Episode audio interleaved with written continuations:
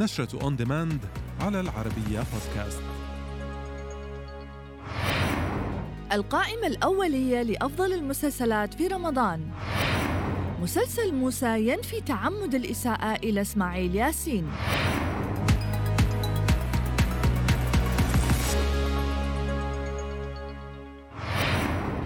انتهت لجنة جوائز النقاد للدراما العربية من التقييم الأولي لها بعد عرض الحلقات العشر الأولى من المسلسلات الدرامية لشهر رمضان. وشهدت القائمة مفاجآت من العيار الثقيل بعد استبعاد مسلسلات لحم غزال لغادة عبد الرازق ومسلسل كله بالحب لزينة ومسلسل كل ما نفترق لريهام حجاج من المنافسة والاستقرار على 16 مسلسلا فقط للوصول إلى المرحلة الثانية علما بأن النصف الثاني من رمضان سيشهد عرض مسلسلات جديدة من فئة الخمسة عشرة حلقة.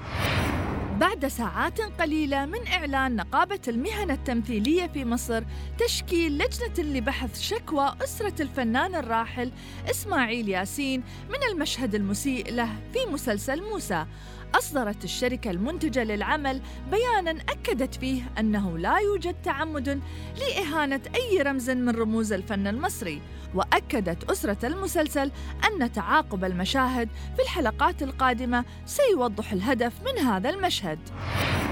كشف الممثل السوري عابد فهد جديد أعماله في شهر رمضان المبارك فهو منشغل حاليا بتصوير مسلسل سفر برلك في القاهرة.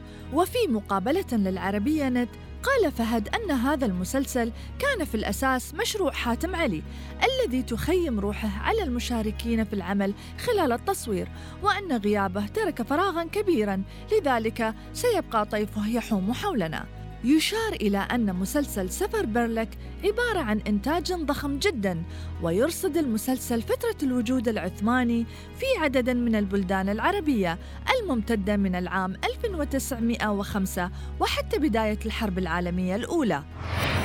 كشف المخرج المصري أحمد شفيق عن إصابة الممثلة المصرية روجينا أثناء تصوير أحد مشاهد الحركة في مسلسل بنت السلطان ونقلها إلى أحد المستشفيات.